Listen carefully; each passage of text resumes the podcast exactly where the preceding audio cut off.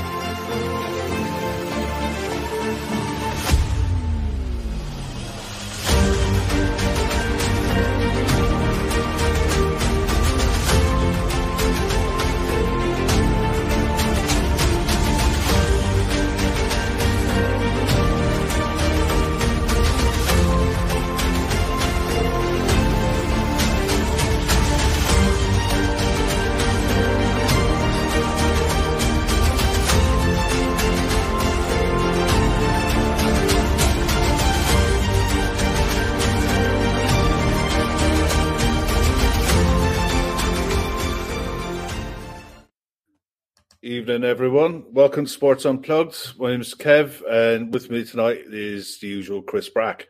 Evening, Chris. How you doing, mate? Good, thanks, mate. How are you? Not too bad. Uh, listen, we we had a great plan of what we were going to do tonight and stuff we were going to get through, Did and we? then um, it kind of went a bit sideways with um, Arsenal asking to get a game postponed. Yeah. And here's the thing. I was going to talk about this anyway because of the amount of games that are going to have to be made up in the, you know, from a standing start from now. The likes of Leicester are going to have four games to make up. Burnley are up to five. Hmm. A lot of the league sides are on two or three that they have, have to make up. think- And COVID isn't going away. So at some point, so at some point, the league are going to have to put their hand up and say, "Look, enough." But the problem is, and I understand. How do you how do you feel about it first and foremost? Yeah, it's a it's a bit of a weird one because um, I get the COVID cases because you know quite few, I think every club's been hit by it, so I get that. The injury ones is a little bit of a a grey area for me because most every club, all clubs get injuries, and you told to, you have to suck it up, and you know you use your squad, and if you can't use your squad, you use your kids. 'Cause I think isn't the Leicester one is they, they haven't got enough fit players, but it's not really COVID case. It is they've got a lot of long term injuries, which is very unfortunate for them, but a bit like you kind of have to deal with that. I mean, the, the, I don't know the ins and outs of the Arsenal. The rumor is Arsenal have got is it two COVID cases, but a lot of it is long term injuries. Yeah. I think the reason such a big hoo ha is there was a big social media hoo ha about Liverpool, you know, postponing the game and a lot of um, moral high grounds and high horsing from certain fans. So you look, I, I always think be careful going on these high horse things because they, they tend to come back and bite you in the ass a little bit. The bit I find a, a bit weird is that Arsenal only got 12 senior players now that they can choose from. But they would have had 14, but they loaned two lads out. Now, they're young lads, but they've loaned them out, and the, the lads who've been in, in and around the squads. So I'm a bit like, very early in the window. Generally, most of these loan deals get done quite late in the window because you know where you are then. What, Yeah. You know, so there is a little part of me going, you could have had Maitland-Niles, you could have got Maitland-Niles until last week in Jan, which Yeah. means you could have played the game. So, and look, I think Spurs aren't happy because they probably think it's an opportunity to play a weakened Arsenal side, you know, win a North London derby. You know, you can get you can get that point of view. So, I I mean, dunno. my my biggest issue with all of this is the transparency and the lack of it. Man City apparently have a player with uh, COVID problem. Uh, We've already been told by Manchester City that no one will ever know who that is, so we have to take them on their word that that's what's going on there. well, as long as the league, Um, I assume they, they'll probably tell the league. Yeah, You can't just to league, we're going to go over case. I'm not telling you who. I, I think as long as the authorities know, then, I mean, the nicest way, we don't need to know. You know, I know everyone likes to know, but ultimately, as long as the leagues know and, the, and all the Ordinar- ordinarily. Chris, I'd have said, yeah, that's fair enough. But my biggest issue with this now is that because everyone is left to the guessing game, nobody knows what's going on. And nobody Mm. trusts anybody. And No, That's the biggest problem. The the league have lost the moral authority and the trust of fans, especially fans who are traveling to games. I mean, it's okay if you're in London and you live in London and you're going to Tottenham, Arsenal. It's not a big hassle for you. But if you're an Arsenal fan or a Spurs fan traveling from Ireland, and the game Yeah, is, and you're sat there on Friday night, and the game might be called off on Saturday, you don't know, and your flight is Saturday you know, you're stuck between a rock and a hard place. These are big global clubs with global fan bases that travel to these games. This is the biggest game of the year, you know, for a lot of these fans. Mm. And to drop it on them at the last minute is a bit ridiculous. And the problem is they're running out of time, you know, because Yeah. once the European games start back up for a lot of clubs. TV, for a lot of clubs, but mainly for you look at the TV revenue that they've lost out on. You know, once the Champions League and Europa League and the Conference League starts back up, that's Tuesday, Wednesday, Thursday TV slots taken. The Monday night football and the Friday night football aren't going to change. So all of these clubs have lost out on however many millions in TV revenue as it is, plus fans traveling to and from games. It's getting to be a nightmare. And the FA Cup showed every club, all 92 clubs, are capable of putting out a side. Right It's just- now, the- It's the balancing act of they can put a side out, but is it what you want to watch? You know, do you want to watch? You know, Liverpool got through, which was fine, but you could have had a case where it could have been, I don't know, Tottenham got beat by Morecambe because Tottenham played their under 18s. Which look, if that's the rules, that's the rules. But you're going, it's not really a giant killing, is it? It's not really, you know, Tottenham Morecambe's over telling you going, yeah, but it's, it's it, I'm watching Tottenham under 18s play Morecambe. It's kind of not what I want to see. I kind of want to see Morecambe against Tottenham, and can it be a real cup upset? You Yeah, know, that's I mean- the pure, the purest in me. That was what you'd like to see. But yeah, I mean, the other thing that's mm. farcical is in the Premier League and the F and the League Cup, it's one rule. FA Cup has a different rule. Europe has a different rule. It's got it's got to be a bit more uniform, I think, across the board. As people at chat are pointing out, is you're not seeing these levels of cancellations across Europe. And let's be honest, No. it's not like the rest of Europe. Oh, they hardly have any COVID cases. You know, everywhere's pretty much probably as bad as each other now with COVID. You can't escape it. But yeah, they are doing things like I think Bayern Munich had to play a game. And they had two or three 16 year olds on the bench. That's that's what they had to do. You know, it's the consistency that or the perceived lack of consistency. Look, ultimately, if Arsenal follow the protocol that says yes, we've got this many players missing, we have only got 12. Well, the rule we've been told is you need 13 plus including the goalkeeper. So if you've only got 12, the game can't go ahead. We can all I mean, this is all. A, wasted energy kicking off over it. no, Be like, this this is a problem that's been created by the, the by the Premier League. Yeah. You know, ultimately, this is the Premier League didn't set the guidelines clearly from the very start. Hmm. And I have no doubt the clubs have manipulated this process. I have no doubt about it whatsoever. And the way things are now, you've got you've got probably you look all right, let's put it this way. Arsenal and Tottenham, Arsenal, Tottenham, West Ham, Man United are going to be fighting for top four, right?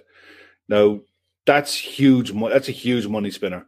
Where a point or three points could be the difference. It could be absolutely massive.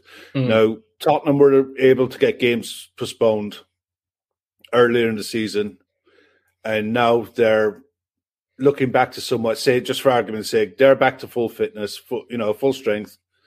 Arsenal are now in the exact same boat that Tottenham were in, only six weeks later. But the pressure is coming from everyone, myself included, for Tottenham, for Arsenal to be forced to play at a disadvantage when when Yeah. Tottenham, well, you know, Arsenal would be at a disadvantage, and Tottenham didn't have that uh, disadvantage, if you know what I mean. So, because they've allowed this to go on for so long, it's um, it's it's going to be a nightmare. I don't know how they're going to put how they're going to play this out because, as I said, No.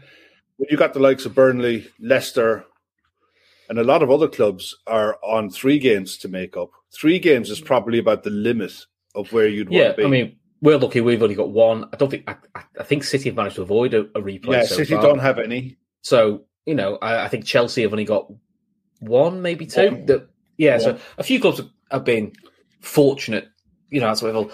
But we said this weeks ago is, and this isn't a dig at Arsenal, this isn't a dig at Tottenham. No, you know, it's not. the, the protocols are there, and that's what it is. It's the the lack of transparency or the lack of uh, clear thinking by the Premier League and the FA. Because not be funny, COVID's been here for two years, so I'm not accepting this. Oh, it's a, it's unprecedented. Those it, we've seen how rapidly COVID spreads through the whole of the UK, so and the rest of Europe and the rest of the world. The, it, it it wouldn't take a genius to go. Well, what happens if a football team gets ten players with COVID and they can't play for two weeks? Do we? Do, what do we do? And easily could have just not easily, but they could have wrote a protocol saying, right, this is the this is the cutoff point, and this is the the notice period. Anything below this threshold, anything above this threshold, you play, and it, will mean that you've got to play very weakened sides, but that's the rule. And you know, Yeah, if, you, if you looks in, you looks in. But look, they haven't done that, so you it's know, up in the air, and it seems to me like they've they've flip flopped on it all the way through. You know, Yeah. it's um some some clubs are getting games called. I mean, I, I don't imagine that Arsenal would ask for this game to be called off if they didn't have all their ducks in a row. Oh yeah, they wouldn't do because not- yeah. you, you look really stupid if you say if, and you make it known to ev- it's been known to everyone that they want the game called and it doesn't get called off. You know, you think either they've, they've not followed the protocol properly, or again, Yeah. the the other thing which you wouldn't be surprised is the rules have changed again. Yeah, You know, but and it'd be we'll it'd be it'll be public pressure by the changer. Oh, I think so. now you've got to, you've got to have just as long as you can put an eleven out. We don't care. Well, you're what 11 it subtly is. getting the pressure coming from the media companies now. When you had the likes of Carragher and Neville talking about it, about it tonight, Mm. um, so the media companies through the pundits are putting indirect pressure on the leagues to get these fixtures played. And I understand their point of view. I understand the logistics of all of this as well, with the calendar where the dates going forward into the next three four months just aren't really they're not as plentiful as they would have would have been before. You know, granted, you have extra slots where you would have had cup replays, but that's to say that that's assuming that there's no more games called off between now from now going forward. All it Hmm. takes is another one or two. Imagine if Burnley end up with six or seven or eight games. You Don't know, know when to they're to replayed. It, it, you don't know when you don't know when they're going to play him because, as we all commented, you know, the last weekend in January is actually a free week. But Yeah. you can't. But you're not allowed to play games in that because it's a it's an international weekend. It's an international week for South Americans, and I think it's a I think some The Asian qualifiers Asian as well. qualifiers as well. Yeah, So it's a free weekend, but it's not. It's basically actually for European players, it's a winter break. Yeah. From what I understand, and Laura's in the chat, Laura will be able to correct me. This is due to the South American Championships being played when it was played Mhm. at a time when their World Cup qualifiers should have been happening and Yeah, yeah. didn't. So because they those games have to be made up, they had to create one slot to do it. And it so happens that this is the, the slot that they decided I mean, to settle on. That's a better idea than the other than the other situation where you're having like three games in a week and South America lads are literally coming down, go, coming out on the day of the game, which is, Yeah. does that doesn't help anyone. That doesn't help anyone no. No, so look, But put way, I mean, whatever whatever whatever decision was agreed on, no one's no one's gonna be happy. I think a lot of the you know the chatter like that. I think look, social media is the way is the way it is, the hyperbole it is. It's because of how certain fans reacted and you know the yeah, over the top reactions we saw. Now, now it boots on the foot, and it's it, it- it's laughing at the backtracking. Look, Yeah. Uh, we said at the time, look, the game gets called off because you know you follow the protocol. It gets called off. You know, it's annoying. You know, if the game gets called off th- Thursday, it'll be annoying, but Yeah. it is what it is. And also, the I, think- later they leave it, the the more annoyed people are going to get. That's just Exactly. the way it is. But I mean, look, last night, do we want to talk about it or? or, or do you know? Um, look, I was on last night. I've had I've had my my say on it. You you were watching it. I, I mean, when the eleven when the starting eleven was announced, what were you like? Um, I was all right with it. You know, I know. Look, I know everyone will go, "Oh no, it's this," and look, I've already got one in the chat who's saying net spend is three point six million since December. Who gives a shit? You know, Yeah, and I had people messaging me at half time saying, "Big summer ahead of us." I'm like, "It's a, it's a bloody semi final. You're talking about Steinings." But look, I saw the eleven. I thought it was fine. I thought they probably went for experience and probably thought it, they'd pressurise Arsenal. What, what the thing that frustrates me is we didn't play very well. Once we went down to ten men, you know, we actually lost our way. We didn't we didn't keep stretching them wide, which which is basically how we got the players sent off anyway. Uh, but the big thing um, for me was, and this is nothing to do with signings, owners, and if you don't like this, I don't care. The manager had a bit of a nightmare, as did, to be honest, bar Matip and Alisson, every senior player had, had a nightmare that night. Yeah. It was pretty obvious to me that, and I'm look, I, I'm a lookout. You know, I'm I'm no football genius. You know, I, I'm just some lad who watches football on telly. You didn't need three holding midfielders once you once they'd had seven. You needed something with a bit more spark. And you saw Curtis Jones came on. He gave you a spark. He made things happen. I know he gets a lot of grief. The 15 minutes that Nico Williams came on did more than the 60 minutes that Trent did. Listen, Trent's brilliant, but Trent stank the gaff out. Yeah. You know, Nico does not have a delivery of a Trent. He isn't Trent Alexander Arnold. But at least when he came out, he was positive. He just got the ball, he just ran at Arsenal. And do you know what? Uh, After being defending like as a team for so long, they were saw him running at them and he scared shit out of them. You Yeah. know, sometimes it's very crude, but that's what you needed. So it's a missed I mean- opportunity. it's a it's a missed opportunity. You know, Yeah, I, th- I think if, frustrating. if Minamino gets that shot off at the end, you know, which he should score really, and we win 1 0, we, we all probably go a bit more like, ah, well, it's one of them. But, and people, you know, um, there's lots of stats going around, you know, Liverpool have faced 10 men six times this year. They've only scored three goals, which isn't great. But when you look at those games, you know, one of them was we were 5 0 up at United. Leeds and United were already leading. Leeds were 2 0 up. United, we were 5 0 up, so it didn't really matter. Um, Atletico. Start the season. Chelsea started, you know, which Chelsea are very good at defending. We didn't play very well that game. Um, what's we won? Atletico Madrid. You Yeah. know, we were two 0 up, and then the other time we were, we got it. To, we got it to three two. You know, and then obviously the Arsenal game tonight, which wasn't great, but and it's all ifs and if you know, it's all If ifs buts and maybes, If buts and maybes. Minamino go goal goes in. You've got the same statistics as City did against Arsenal. When Arsenal went down to ten men against City, City had ten attempts and they had one on target, which they scored from. You know, Yeah. we didn't we didn't score from a one on target, but you know, no one talks about it. So No, it's. one of them. I mean, it's half time. Are you? Yeah. How are you, how are you feeling? I mean, look, it's half time. You got Brentford at the weekend, and you got Arsenal Thursday night. Assuming that everything is right and rain, right and rainy with Arsenal, everything's okay. Are you comfortable? Are you confident going to the Emirates? Um, we we don't have the best record there, so which does bring a bit of nervousness. But and it'd be interesting. I can't see him at home playing that defensive because he used to do that and he got him results, but he got him a lot of stick and he didn't like Yeah. that. So for me, I'm a bit like I, I think it'll probably suit us. Um, I'm not sure he'll play that play that same front three. I think he might try and mix it up. If it was me, I'd probably start Chamberlain with Fabinho and Henderson. Looking the chat, some some of the chat going on mad yeah. start Henderson, but who else are you going to start at the moment? Because all the other experienced options we, we could use to rotate Henderson out to give him a breather is one of them. And look, the Henderson bashing starts again. He's been poor for about a month. He has. Yeah. But unfortunately for us, the lads who we would bring in like a Thiago to basically give him a breather and say, you know, find your form again. He's injured. Keita's in AFCON. You know, what can you do? And Jones, who probably would have got ball games than he should have, and he has already, tore a tear in the back of his eye, which is the most bizarre injury I've ever heard in my life. Yeah. So- that's a that's but- actually that's a more of a boxing injury. Yeah, You, he- you hear that a hear lot about- in boxing. Yeah, you know. well, I mean, you know, if you if You don't hear it too much in football. Detached retina. It's a it's um serious serious injury. You know, I mean, it could you have been a career ender for him. if you want to talk about eye injuries, if you've not seen it, watch the Michael Bisping documentary. Seen it. That is unreal. What Yeah, happened I've to his seen eye? The, the guy basically won a world title with, with one eye. Yeah. Uh, I was 'cause, watching um, it that night. Yeah, because when you watch it back, um, he won't go into details, but he found a way of passing a medical, but he openly admits he couldn't see out of one eye. So he he won a world title with one eye.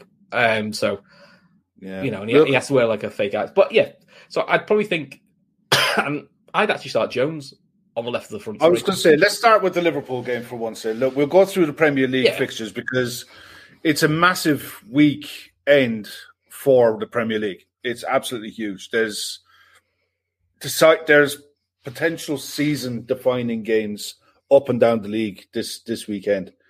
And us v Brent, look for, for every game that we play from now until the end of the season, it's they're all must win as far as I'm concerned. You know, they're, Mhm. they're must win 100. percent We've given up the luxuries of bad performances, and we're in the middle of a dodgy January. We're in a horrible run of form Yeah, but we have to get a win. Um, how do you see after what you know Klopp said today at his press conference, and um, with Brentford coming, Brentford coming on the back of a, I think a four-one defeat to Southampton, Mm. but it wasn't really as bad as a four-one scoreline suggests.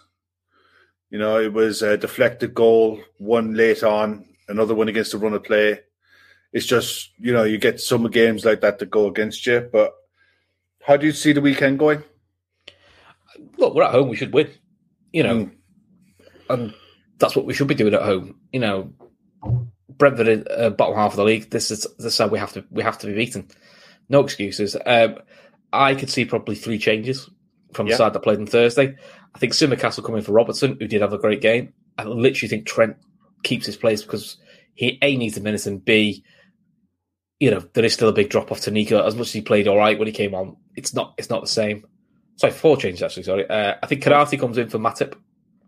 Uh, I think he want, I think it's what his pace, and he'll want to keep Matip wrapped up for the semi final. Because be fair to Matip, Matip was fabulous. Yeah, He Matip did okay. He did really, really well.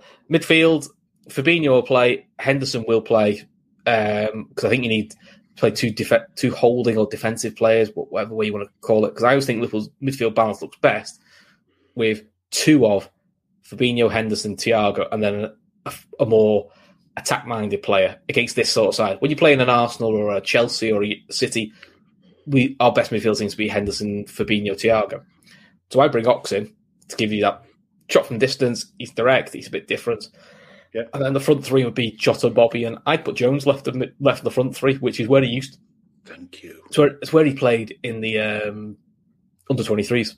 That's where Yeah. he made a name for himself. That's where he scored his goal against uh, Everton. You know, so he can play that. I think his long term future is centre mid, but in the current climate, you know what? He just gives you something a bit different. And look, the two I thought he did all right against Shrewsbury. I actually thought he was one of the real bright sparks that came on and at least was driving Yeah. fouls. You know, he was just being a nuisance, but in a good way. So that's what I would do. Minamino is a bench option at best. Milner is a bench option at the moment. That's kind of how they should be. You know, and we sort of we sort of go from there really. Uh, Well, VVD's form. People don't I was to going to say, about. there's a comment in the chat there. Is there a shout for VVD to be rested? He hasn't been great. No, he hasn't been great, but I think the only way he's going to get with that type of injury he's had. I remember Roy Keane saying it took him 12 months to feel like he was his old self again, and that I think with Van Dijk, that's what you're seeing. It's little positional things. It's just a half yard, not too slow. It's, like it's in the head, half yard, not reacting yeah. because you're just not used to it. You know, back to back to back to back. You know, you know, you With forget the like way a, the year, a year out hard. Isn't it? Yeah. With the way that Brentford are going to play, is there an argument to play Joe Gomez uh, right back? There's an I argument can, for it, I, but I can, I can say this because Gav's not here. Yeah. Gav, There is- Gav would lose, lose his shit altogether. there is an argument for it, but this is again where you're gonna have a lot of the ball, which is why if it was if a we have to be a bit more defensive against, like do, do you know if we go if was West Ham away, you said we're playing Joe Gomez right back. I thought well, that makes sense because you are going to be under a bit more pressure Mm. at a West Ham away. So I think at home you've got to play more attacking players, which I think is Okay. I think it's Trent Tsimikas. Yeah, I think it's Trent Tsimikas. Yeah. You know, Um, I don't think There was that. there was lads in the comments earlier on as well asking about the possibility of uh no, Steve, I haven't forgot how gas Joe Gomez is at right back. But one thing Brentford will do is they will play a lot of crossfield balls, diagonals which we didn't deal with onto, in the onto in the, away far leg. post, which we struggled with. And if you're playing a Joe Gomez and he mops all of those up, you know, It, yeah, the big issue in the last But- one was uh, Matip and Van Dijk forgot how to head a ball. Yeah. That was the big issue in the away game, which you would never think that'd be their issue because they're both pretty good for stuff like that. exactly. If it's Joe But- Gomez, that that's his biggest weakness is the ball over the ball just over his shoulder.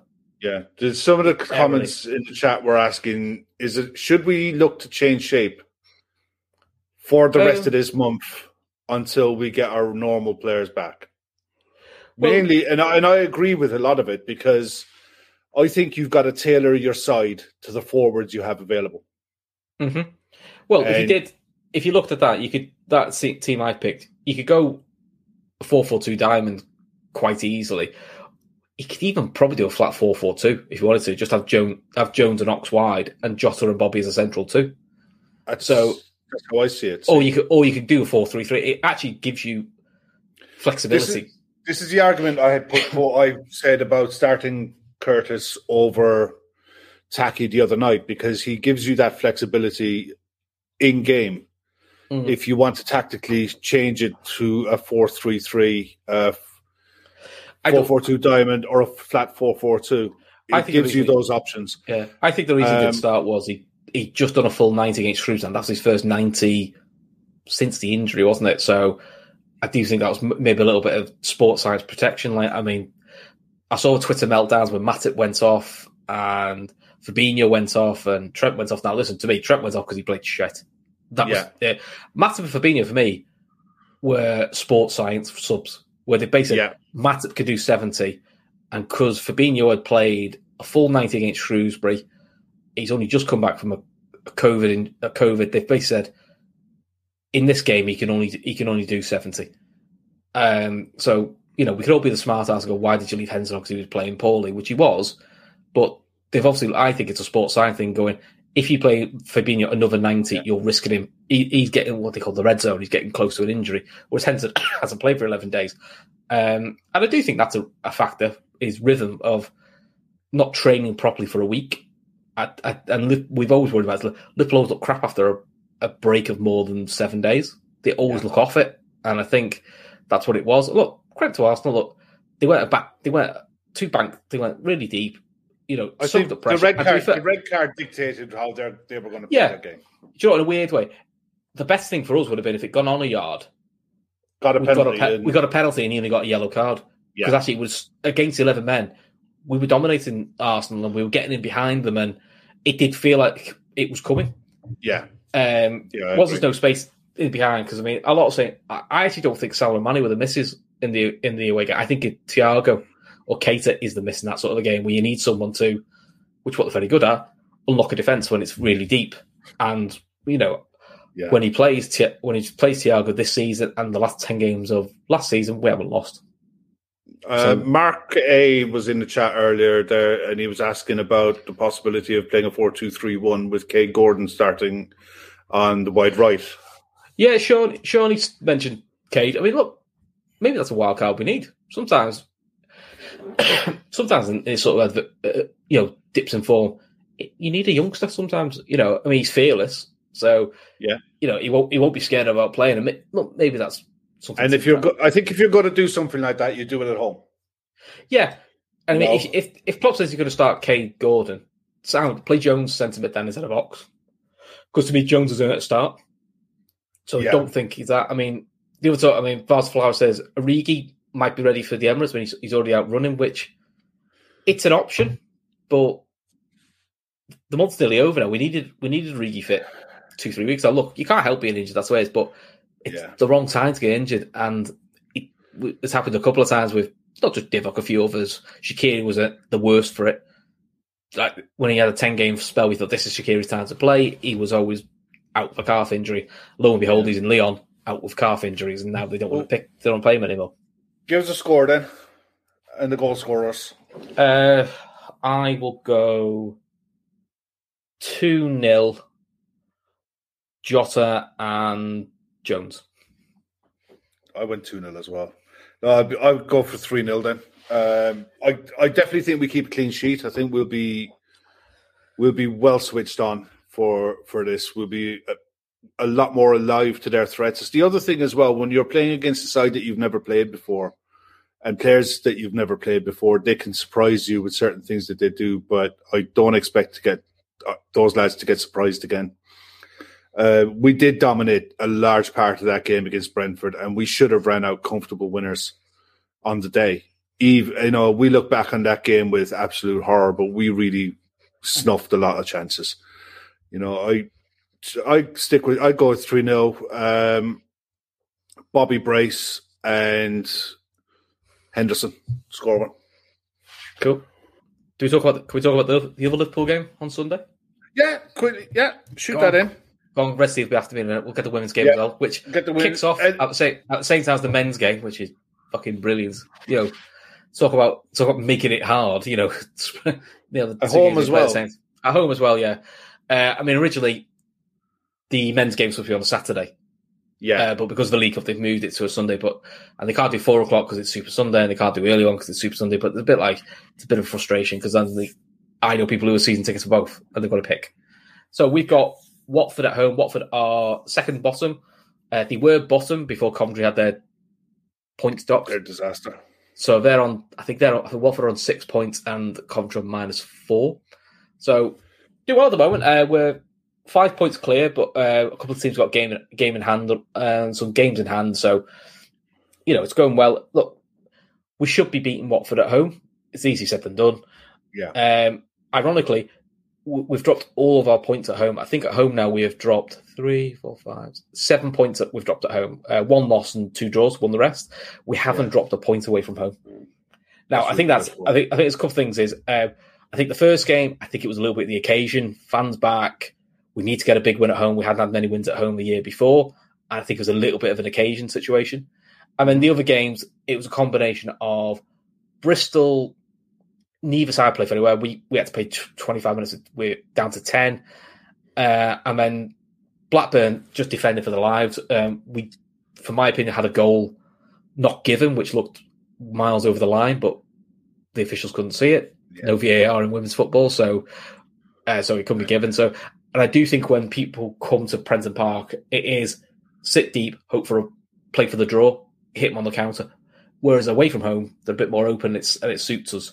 So, but we saw when when a Still should side, be beating the side like well. You have to be really picking up side wins against Yeah. the the away game, funny game. We we went three 0 up in the first half, and the game finished three two. Where we basically gifted that we set them up for two goals in the last ten minutes, which made must made the last five minutes quite um, quite quite perilous. But, uh, no, I mean I think team wise, I think he'll go with the same side that starts against Blackburn.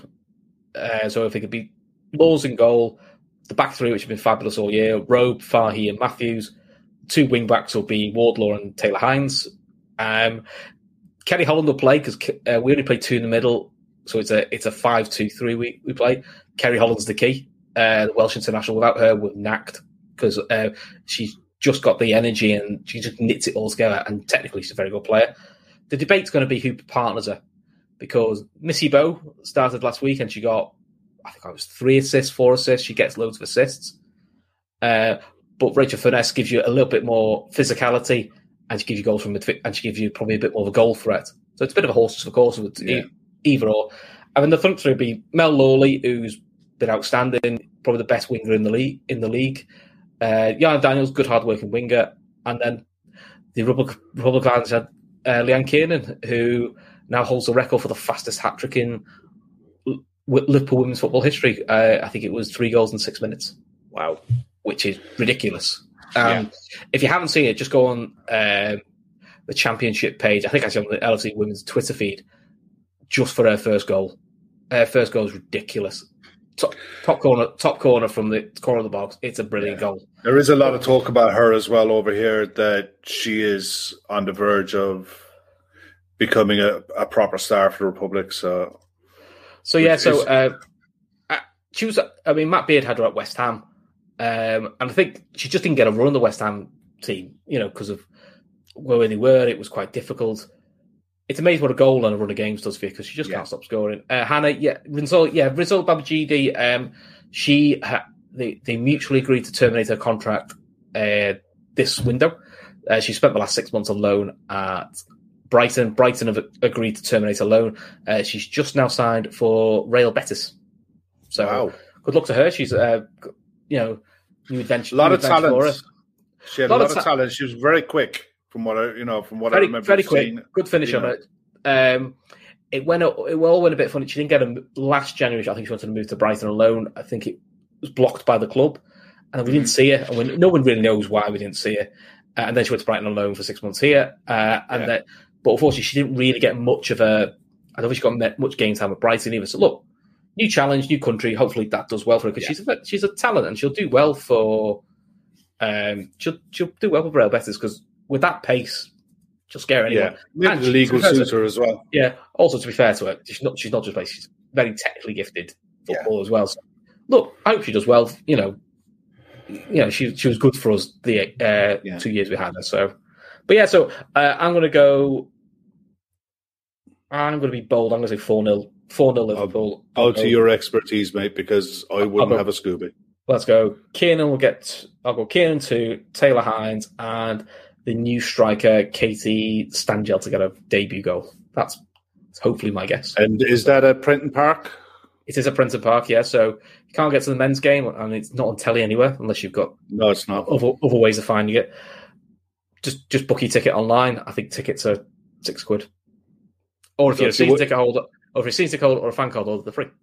You just So if you're if you're in the area and you want a cheap Yeah, yeah. cheap Sunday afternoon out with the kids, there you go.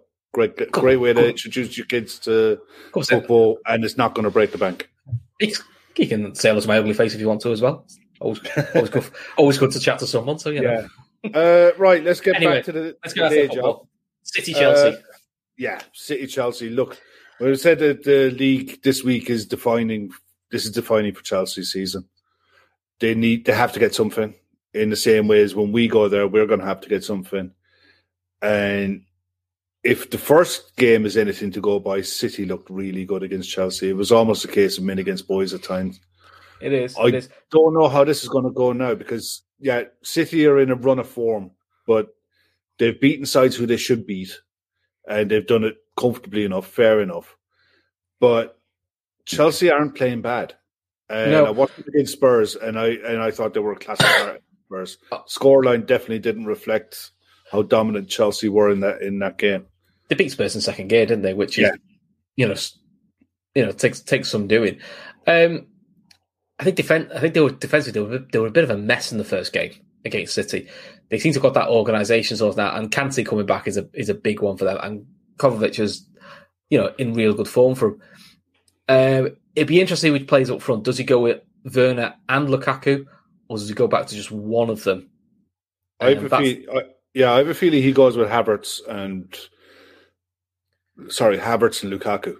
yeah, I think Lukaku looks happy when they play with two though. And I wouldn't be surprised to see him playing a three in midfield. Yeah, maybe Kante, Jorginho, and Kovacic. Yeah, then you could do Alonso. It's just side. Mason, Mason Mount would miss out. Yeah, yeah, possibly, but it's good players to have off the bench anyway. Hmm, yeah. So- I mean, I, I had it down. I've got it down as two 0 two 0 to City, but it's a hell of a way to start the weekend off. I put it down as a one-one. It would be nice. It would be very nice because anywhere where City slip up, we have to take advantage, obviously. But We'll see. this is one of those games that a draw wouldn't be the worst in the world. Even a Chelsea win wouldn't be the worst in the world. Yeah, Hmm. we'd have to we'd have to match it, but it anything at the minute that drags City back to the pile is it would be welcome. But I just think they'll have too much. But it'll be a cracker to start the weekend off. Um, then you're on to Newcastle Watford. Newcastle Watford. Um, now that is a six-pointer game. This one. Jesus, yeah. I mean, Newcastle have been busy. Uh, have, Chris Wood and Kieran Trippier. Trippier's a good signing. Um, experienced at England international. Um, good delivery on him. Makes him a real threat now from set pieces because the set piece options now they've got Trippier, they've got Jonjo Shelvey as well. So they've got a few options. Chris Wood, that'll suit him. I mean, look, goal scoring wise, I think he's only got three goals this year. Yeah, so he's only it's not he's not in the best of form. Uh, think- but he gets. I think he's what every they need. He is with Callum because Callum Wilson's fitness can't be trusted. Callum Wilson's fin- finishing can never be questioned. His fitness though is is the problem, and it takes it might take a bit of pressure off St Maximin because you, in all in a nice way, even though he's only scored three goals, you can't not mark Chris Wood because if he doesn't score, he could be perfect for flick for flick-ons for Yeah. St Max. So it'd be interesting. I've, but Watford actually aren't in bad form, despite all the uh, players that got Oh, missing no. with Afcon. That they've done all right. Watford actually. They've lost their last six in the league. Oh, maybe not. Then. They, they always looked all right. Every time I've watched They- Afghan, they, always look all right. they- I think they've done okay. I don't know if it, it just stuck out at me when I looked Mm-hmm. at this, and I thought I looked at the res, running results. I think either in their last six or in their last six in the league, I think they've lost five or Oh, six. It's funny how percep- It's funny because it's a club I They I might- don't follow. Yeah, It's like they perception- playing. Yeah, perception and reality are never the Yeah. same. Because I think I always see clips of they always think they look all right, but clearly not. Not. Yeah. I've gone for. It. I think I've got a draw for this one. I went for two one Newcastle because um, look, Newcastle have been in most of the games that they've played. That they've played, don't- even the ones not- they've lost. They're not getting battered. They're very rarely No. getting battered. They're keeping it tight, which is a good thing. Because I know it sounds horrible, like, but if you're going to get beat, don't get beat by a lot. Because goal differences are, it could be a big Could factor. be a thing. It generally, you know, it generally is in the relegation battles. But I've just got a feeling for a one-one. I don't know why. I just got a feeling for a, a one-one. But Yeah, I just I think there's with with the changes that they've made, it'd be interesting to see how they line up because I was thinking if he decides to play Wood through the middle and play Almiron on one side of him and say Maximin on the other side of him, mm. as Steve points be out, interesting. Cam- Cambridge have beaten as many Premier League sides as Newcastle. It's very true. I must admit, Yeah. I don't, Burnley, but Burnley have only got one win all season, and I don't think Watford have, Watford haven't got many more. So I mean, it's for the, for some of the players that they have what's been, help- available. what's been helping? What's been helping Burnley is they've been, well, they've got the five, they've got like fifteen games in hand as well. Yeah. But um, they get lots of draws. Burnley aren't getting beat very often, whereas Newcastle, it's one win and a hell of a lot of defeats. They weren't really getting many draws either, which I think is what's killed them. You know, Yeah, it's it. I mean, it'll be definitely one to watch because it's massive in the, in the relegation battle. It really is. It's, um, the other one down in the bottom bottom reaches of the league, Norwich against Everton. No, I think. Look, I think Norwich are gone. Um, I think they are. I, I think Norwich and Watford. Personally, I think Norwich and Watford are gone. But Everton have players coming back. Um, Calvert Lewin should be available. Richarlison might be there. El Ghazi should be. Is El Ghazi registered? El Ghazi's available because, well, I think he's signed in time. Gives him a pace option, sure- doesn't it? Yeah, Gives and I'm sure he's played against. He played for Villa recently, so he should be fit, he should be fit. So I mean, maybe for, for them, if you play Calvert through the middle and you play Gray and El Ghazi as your wide ones, you know, that at least makes Everton more of a threat pace wise because then the focus can't all be on Demarai Gray. yeah, Rafa needs a result here, doesn't he? He does, he does. See, logically, you just think Everton win because Nor- Norwich is just ridiculous, but Everton is such a poor confidence wise. I just don't know what they're going to do. That's it. it. It's one of those games. I definitely wouldn't be putting it in my uh, my accumulators for the weekend, but As al- as always, Laura Duffy has the facts. So Newcastle one win, eight draws, ten losses. Watford four wins, one draw, th- thirteen losses, yeah, and Burnley one one win, eight draws, eight losses. it's mad, isn't it? I mean, Yeah, Watford were okay at the start of the season, but I honestly think Ranieri's in trouble as well. The Watford managers is the worst merry-go-round you'll ever see in football. Mm. And I think that Watford will bin him off. Maybe at the end of the window, maybe before. I think Wat- Watford bin him off. yeah, shock horror. Watford sack a manager. Yeah, exactly. And water is What's wet. What score have you got? The what score have you got for this one? I got uh, three one Everton uh, because I think if Calvert Lewin comes back, he gives them that goal threat. They still have they have goals in the side. It's Yeah. just a case of getting of translating that onto the pitch, and they've been short of players for a long time. So I've I- got two one. To 2-1 Everton, Norwich. Everton, Everton, sorry. 2-1 Everton. Right. I mean, could you ever Um, predict the Norwich win? Really, quickly skim over this one. Wolves, Wolves, Southampton. two 0 Wolves. I've uh, gone one one. Um, look, Wolves don't concede many. They don't score many. Mm. You know, they're safe as houses where they are. They're not going to get into Europe. They're not getting relegated. They're meandering along in another season, and you're going to have to look at in the summer the players who are there, who are saleable players, the likes of your Ruben Neves, I'd love Pedro Ruben- Neto. Yeah, I'd, lo- I'd love Neves Liverpool just as a, just as a bit different. Yeah, Or our other shout, which we're going to talk about a bit later, is um, if we get time, me and, me and Kev are going to do a bit of fun of don't all fall over. Imagine we had two hundred million. Who would you buy? Who, who could we buy? and we're going to try and do a bit of a players available. Then, like you know, try, so we're not going to sign Mbappe and Haaland because look, we'll try and make it realistic, as in if you had like that budget. But a bit research. There's a quite a range of players available of good quality, and they're not all eighty million pound players, are they? No, Which is interesting. One of them being James Ward-Prowse, who I must admit, Southampton did well to sign to a new contract because I think he could be a decent squad option for a higher. I think. Southampton signed him to that contract in order to protect His a value. value. I think there's probably a release clause for top Yeah. clubs in that. Because if you said to, if you said to me, we signed James Ward-Prowse, that's kind of your Milner replacement, as in he could play anywhere in the midfield, and you know what, he probably could do a job at right back, and he's got really good delivery, which again gives just gives you a different, just gives you another option, you know. Yeah. And look, Glenn, you know- Glenn, Glenn, I'm sorry, mate. You need more than 200 for those three, mate. Bellingham, Bissouma, Diaz. eh. Yeah. Then again, if you, I think, That's about 220, 230. yeah, I think so at least, yeah, Yeah, minimum. But look, Well- we'll get to that in a bit. Have a think on it, guys. Um, Villa I've Man gone for a United. 1-1 on that one. Villa Man United. No, apparently Coutinho. Coutinho, isn't fit enough to start. Oh, shock horror! Wow, He's. but- It's fair. Look, common sense would have told you he wasn't going to be fit to start this one. He's. It depends on the type of training that they do that they're doing in Spain, but Villa will want him to be in some kind of tactical shape as well as physical shape as to what they want him to do. So they'll ease him in. They're not going to throw throw him throw him in straight away. But Laura says, "Is it a back issue again? Possibly."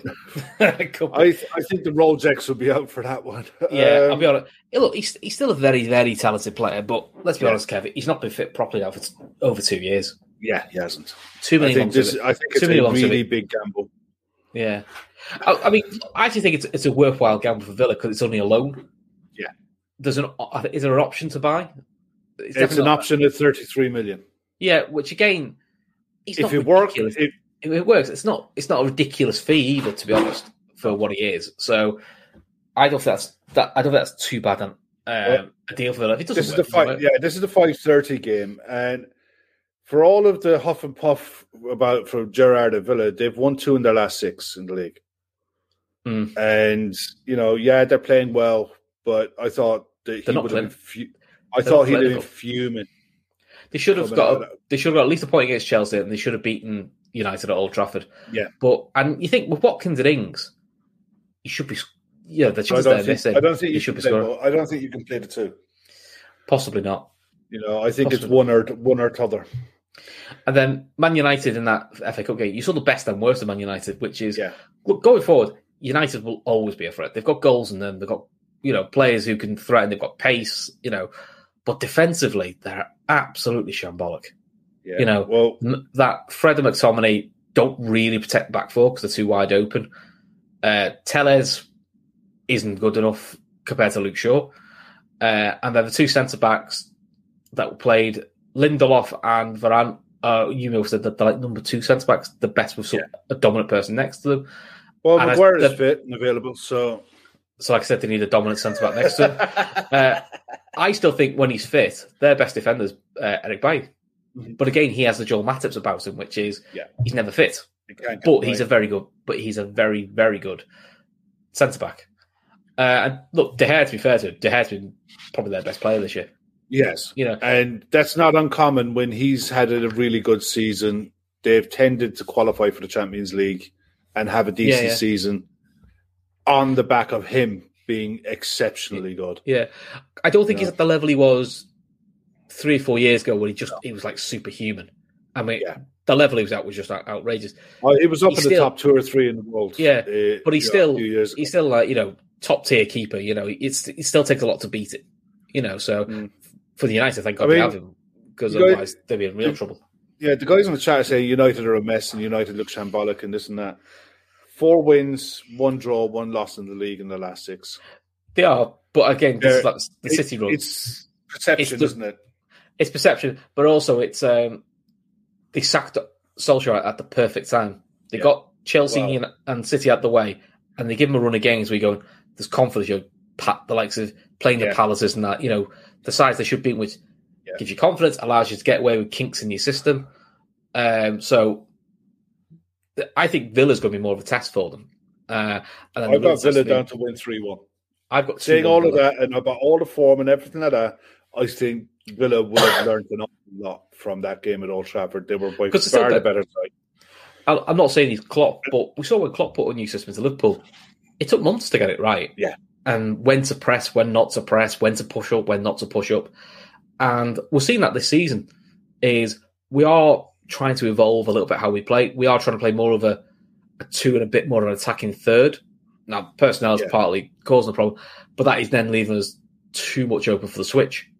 Yeah, But this is evolving as a, a formation. as time goes on, and, and, and it the thing is that when it works, it looks really well. yeah, that system is great when the right personnel are available, but when Which it's has been not, our issue. it's it's square pegs and round holes for us. which is where you and me both agreed that's where the frustration is with perhaps Yeah. some of the transfer dealings is we've got very good players i think i think we've got very good midfield players we haven't got reliable attendance records and i think that that's Yeah. always been a bit of an issue and that's probably what we need to look for so that's why people want Bissouma partly because Yeah. he's an excellent player he is an excellent player but he doesn't miss many games exactly, you It know that, that that's it. I that's mean, why the, the Tielemans link's been quite good because he doesn't miss as many games. The only thing with Tielemans I worry about is he's played a lot. He's 25, but he's played a lot of football at his age.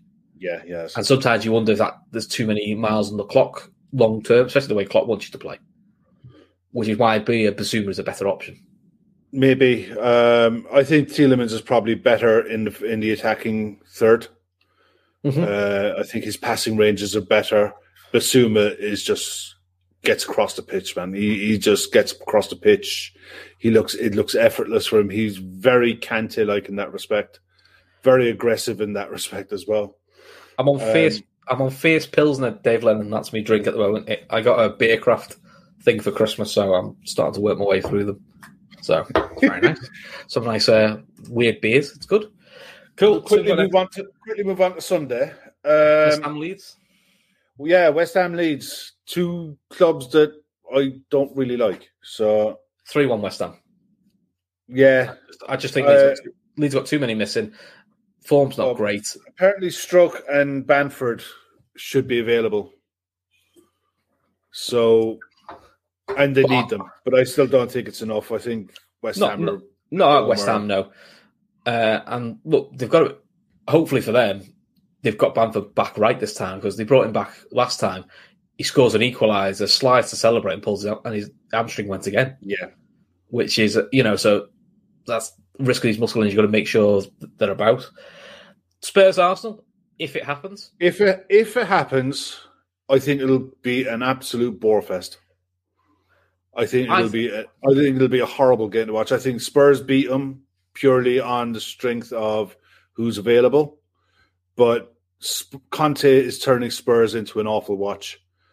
They are. Oh, yeah, um, um, he's already moaning. Um, oh, this will get Spurs fans. out. Isn't he already moaning now about lack of transfer business? Yeah, I mean, did you not read the memo when you were signing for Daniel Levy? You know, it's it's like Daniel Levy will tell you everything you want to hear until you sign on the dotted line, and then when you sign on the dotted line, it's yeah about that. Yeah, Yeah. you still signed a contract, so be quiet. Yeah, I've gone two two because I think I've read um, this is one of the most high scoring derbies. I actually enjoy watching the North London derby because it's always a mental game. It No can be, form, yeah, matter what four that, it's normally a ridiculous game where you got like both sides. Are, I think it, it feels like a game where the managers don't have much influence because it's like they all go, "Fuck it, we're going for it," and we're just going to go toe toe toe to toe. Which Yeah. actually makes it a good game. It makes it a really good watch for a neutral. If you're if you're an Arsenal fan or a Spurs fan, I mean, Arsenal and Wenger it wasn't nice, but more than now, it's probably horrible to watch because it's such a ding dong. You know, it's like a basketball yeah, game. a few stories coming out of Spurs as well. Apparently, and Dombele has been told to train on his own. Doesn't Um, surprise me because, But I don't think it's a train on your own that you're being punished. It's a train on your own because you're not flaming fit. Mm, which And at this stage of the just that- season, that's shocking. that's you know. two managers said that. I mean, do when Mourinho broke um, COVID protocol to take Ndombele to the park to help him with Yeah. his fitness? I mean, what the hell is going on with that guy? Sixty odd million quid they paid. They paid. Yeah, for yeah. So Uh, that all the talent Eric- in the world, man. All the Yeah. talent in the world. Eric Dier? He's um, he's out with COVID, I believe. Crikey. So I mean, Owen Burke. The other side, NF the other one as well. Apparently, um, Neres, Neres moved to uh, Shakhtar Donetsk Shakhtar. from I, Ajax is confirmed. It's gone through twelve million, rising to fifteen, but He that great. frees up the way brill- for he was brilliant once before that ACL. He Yeah. never, he's never, Never quite got back back to that level since that ACL, which is a shame because you know what? He was linked to a few Premier League clubs, and you looked and thought that looks a good, you know, the next the next thing you want to get, but yeah. he's never quite got back to his level. I mean, Shakhtar actually, Shakhtar, if he's going to get back to his level, is a good option. Good move. It's a, a club that wins leagues. It's a regular Champions League side, so it gets you the exposure that you need. So if you if you show your form in the one season of Champions League, that'll probably get you your move. So Well, and if it doesn't, side- it's it's a good side to it's a good Yeah. side to play for anyway. The other side of that is Ajax could potentially make a Steven move Bergwijn. for Bergwijn or possibly Donny van der Beek. I think the Ajax will go try and bring him back with a low uh, on loan with an option. Because there was thought that Van der Beek, there was thought Van der Beek's been offered on loan to Newcastle. That was another Yeah, I- that. Yeah, I'd be surprised. I think which does I make me laugh because Ajax. which does make me laugh because that's true. You're like, well, why didn't you loan to Everton then in the beginning of the season? Because they blocked they blocked his They move to Everton that, yeah. because they don't play him. So No. uh, Owen Burke's asking about the NFL playoffs this weekend. I think you've done some research on that. Yeah, I did. I just did a quick. I'll just quickly say it now. Um, the playoffs. We were gonna. We're gonna try and get Phil Casey on. Uh, Yeah. Hopefully before the end of the, the NFL season to chat about it. But uh, one, two, We'll get Gav. three, We'll get Gav to ask him nicely for. Yeah, six games coming up over between tomorrow night and Tuesday night. They're all on Sky, as far as I know. You got the Raiders at the Bengals. You got the Bills at the Patriots. Buccaneers at the Eagles. Cowboys at the 49ers. Uh, Chiefs. Uh, the Pittsburgh Steelers. You got the LA Rams against the Arizona Cardinals. Three of those games, I think, will be really tight the Buffalo Bills and the New England Patriots. I was talking to my dad. He lives in uh, Connecticut in the week, and he was telling me that with the wind chill that they're expecting tomorrow in Connecticut is minus twenty five degrees Celsius. Yeah, the one that Right. they just cancel the game in England, wouldn't they? It's um, standing air temperature is a high tomorrow of minus two, dropping to a minus fourteen without the wind chill. I tell you, if you're a fan going to that, fair fair play, because you won't Yeah, if you're going to, You won't catch me anywhere to near that. Foxborough. I don't know where they play now. I, I think it's the same area, but it's a new stadium. It used to be called Mm. Foxborough. If you're going to Foxborough to watch that, and the thing is, it's a lo- uh, in America, it's as it's a local-ish derby between Buffalo and New England. It's not Buffalo. Uh, sorry, it's not the Patriots against the New York side, but Buffalo is in upper state New York, so it's as close as you're going to get. The uh, other one, Dallas Cowboys and the San Francisco 49ers. I mean, two real traditional powerhouses of the NFL. Two illustrious sides, two massive, massive, massive sides. Um, that one be really close. Well, home field advantage, I think, will play a lot in these games. Uh, wouldn't like. To, I don't know how it'll go. To be honest, I haven't watched enough of it this season to see how it'll go, but I think that'll be close.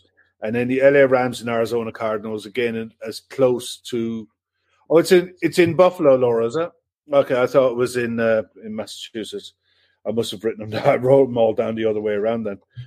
But um, even still, Laura, Buffalo is uh, as cold as serious. Um, the Rams and Cardinals. Now the Cardinals are in Arizona. It's as it's another one. The two sides are pretty close together, so we'll see how those ones go. I mean, the Chiefs should beat the Steelers fairly handy, and I'd imagine the Tampa Bay Buccaneers should beat the Philly Eagles. But Eagles, you never know. They get themselves when it comes to the playoffs. They can be a different side. But those are the games. They're all live on Sky, and they'll be interesting. It's down to the business end of the season now, so I think a lot more people will start tuning in. And I mean, I know I will. I'll start watching a lot more NFL now for between now and the end of the season. It's just the, re- the regular season. I can't get so much football and everything going on. Can't watch it all. You know, I'll get divorced. I'd end up with a divorce, man. Delwyn, WWE. Uh, is it Royal Rumble coming up? Is it this weekend? No, it's. I think it's. I think it's. End, I think it's end of the month. I think. End of the month. I don't watch it anymore. Though Ah, I used to. I stopped watching it about two years ago, and It's a great laugh. yeah, but I mean, the thing is, I've watched it for so long, you know, Hmm. and I've seen all the storylines. I've seen all the heel turns. I've seen. I've seen. Yeah, it's hard to see. Some, after a while, there's only you can tell the same story so many times. So it's hard to do something Yeah. sometimes. So, but we'll see. I mean, hopefully, we're gonna try and have Callum on next week, aren't we? To talk Yeah, UFC, well, there's but- big UFC coming up. Callum is into uh, pretty much anything combat sport related, so we'll get- I'm sure we'll we'll probably talk about Amir Khan and Kell Brook as well. Oh god. Uh, It's- yeah, it's- I know, a, but I- a, thi- it's a thing again. Oh god. I think it. Well, it's, the fight is signed for February, as far as I know. It might will be. Yeah, I think it is February, but it's one of those things that wish it happened five years ago. a lot of but- fights like that in boxing. Um, yeah, I will be paying. frustrates me with boxing, man. I will be paying for it. If I can find a, a way of watching No. without paying for Yeah, it, I I think I'll be might in the it same. But boat. I'll be in the same boat. Uh, Barry was asking about the the, the GA, the GA, when, when we start covering again. Um, I mean, there are uh, all that's going on. At, yeah, all that's going on about in the minute in the GA is you've got things. It's almost like a pre the pre-season cups before the National League starts, and the National League would be your build-up stuff to um, the championship. Um, the but all you've got at the minute is things like the McGrath Cup, and I mean, I think this weekend, I think Cork are playing against UCC, the University of Cork. You've got. I mean, last weekend, I'm pretty sure I saw it that um, Kerry beat Tipperary in hurling. Now, Kerry would be a powerhouse, traditional powerhouse in football. They've seen a picture of a hurley once about five years ago. They didn't like the look of it, so they they, they left it alone, kind of thing. But apparently, Kerry beat Tipperary, which are a traditional power Big Four hurling county, and they're playing Limerick. I think coming up very soon. So, but that's all. This is all pre. It's almost like the preseason stuff before before you get into the National League, and then it starts to get a bit spicy from there. So when when it gets into the National League, I think we'll start looking at it a bit more. The thing is, we also what we really need it is when it starts to come on Sky, and come on UK TV. So the people who are in the chat who aren't from Ireland, if they're in the UK, we can hopefully encourage them to watch games that are coming up on Sky, and they're usually on at a good time on a Saturday evening. If there's no live football on, you know, during the summer, it's a great way to get into the sport, and it's uh, it, it's mental. But I I'm looking forward to. I love this. I love it when it starts. But we're a good way away from that. The the other things that's going on, the Australian Open is starting on Monday. Odds are, by the looks of it now, it'll be minus Novak Djokovic. Uh, it started off at the beginning of the week where he had, he won his court case and it looked like everything was going to be okay. But from listening to Australians on phone in shows who are living out there, they ain't happy. And the immigration minister has a discretion has discretionary power about who he you know if he can and he can flex it and use it whenever he wants and t- today he decided to use that discretionary power to revoke his visa there's going to be a court case over the weekend in whether it's a, an immigration court or a supreme court or something in melbourne and ultimately be decided but i think once the minister decides to use a discretionary power which is at his in his discretion that's pretty much it. It's done and dusted. And apparently, Novak Djokovic is being investigated by the Spanish government for potentially entering the country on iffy paperwork in December. So it's not really not looking good.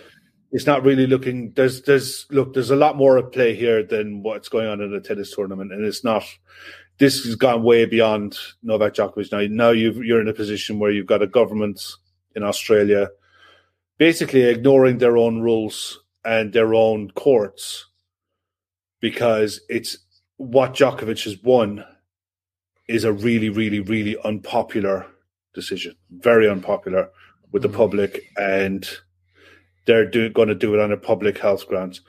Look, it's up to them. It's their rules. It's their country. I'm not going to tell them, you know, if they're right or wrong or indifferent. It doesn't matter to me. I'm not going to be. I don't watch the Australian Open as a rule anyway. So the other thing that's going on down there at the minute is the last Test match. Woohoo! Oh, it started so well. Ashes is almost over. Five- It never did. It never started. Well, what are you talking about? No, What? the test. The test The today. first test today did, yeah. 12 That's to what three. It's 12 for 3, 84 for 4. You thought, fucking hell, might actually do something. Yeah, 200 two- 200 two- 236 for 6. Two lads got Yeah. 100. Like, Two, uh, 241 for six. yeah, it's just England, all, Um, o- England all over that at the, at the moment. Yeah. themselves a snip. I mean, to be fair to the bowlers, even getting Australia 241 for 6, it's not actually a bad first day. You just know that batting lineup's so fragile that. Yeah. Uh, And I don't know what the pitch is like. I know what where they're playing. This match was due to be played in Perth, which would have been Mm. a fast, bouncy, Which like, the fastest pitch which, in the which world. wouldn't have suited England at all. No, but it would have suited. Actually, do you know what? It would have suited Broad because of his height. I meant the it would have suited Mark Wood. I meant the batsman. Batsman, yeah, the I wanna see what batsman. batsman- would it- it- it was just, um. Yeah, so the problem with England is um, they're they're in a, a state of flux because they've just had all their great players retire, and they're now they're only they've now got a, a couple of very good, potentially world class players in Root and Stokes, and then the rest just aren't quite as well. You know, Bairstow's Bairstow and um, uh, the wicket keeper, what's his name? Josh Buttler. on you know have the ability and can be very good, but Josh Buttler's form for eighteen months in Test cricket has been poor. And the I think- look, I just don't think he's a test player. Yeah, I think he plays But- this cricket because he, he has to almost play. I, th- I I think if we had, I think England had a better top three. I think it would work for Buttler then because he's he's coming in then at number six or seven. could, yeah. he's literally there to destroy. You know, he's not Gilchrist, but that's what Gilchrist was there for, which is, you know, open the battle for one day sides, but for test sides, he just came at number seven, and basically his job was get a fifty or get a sixty quick yeah, to give us a, to give us the lead. You know, that's what uh, Matt Prior was fabulous at. That's what he Yeah, was yeah, there yeah. for. Uh, the problem with Josh Buttler is A, he's woefully out of form, and to me should have been dropped a year ago. Because some some players it'll do them good, just missing out for a couple of weeks, you know. Because remember, cricketers they probably get like a month off a year, if that, you know, it, or traveling. There is a mental tiredness, and I think actually would have done him some good. Yeah, it but can't then also- be easy for them because they're living in a bubble. They're, Yeah. It's not like your traditional tour that's going to Australia where you can enjoy the life of Australia while you're there. You're there for three months. Hmm. Do you know what I mean? You're there in November, December, January. But- It's a long even- tour. But also, if, it- if it, to be honest, it's not even the COVID thing because uh, you speak to the lads, even the lads who won it in 2010, 2011, they said like it's not nice. Be, it's not nice being in Australia as, an England cricketer because they all hate you. Yeah. And they'll tell you to your face that they hate you. But so at least like- you can get out and you can do stuff. You know, Yeah. So these Look. these guys are literally tied to a hotel. yeah, the thing with England, uh, the, England never quite got the balance right. Where like 2010, 2011, fabulous Test side, number one in the Test world. One day cricket wasn't great. Yeah. They've now actually got very good at one day cricket, though. They've won the World Cup, they won the T12 World Cup a few years back. So they look like a very scary one day side. People don't want to face them one day cricket. But then it's cost the test team because the test team Yeah. aren't quite. They never quite get the balance right where they can get both forms. Um, and maybe It's it's going to be a wider discussion that we're definitely going to have when this because the the next tour that they go on, they go straight from here. What's happening? I think next week the under nineteen ICC World Cup starts in the West Indies. Mhm. the women start in Australia soon as well. Yeah, the women's Test series starts in Australia. Apparently, there that could be in doubt because of COVID issues. Don't know what's going on there. But then England goes straight on to the West Indies to Hmm. play a tour there. And by the time they finish up, I think it's towards April time. By the time they return to England, uh, just in time for the county season to start. You Yeah. what I mean?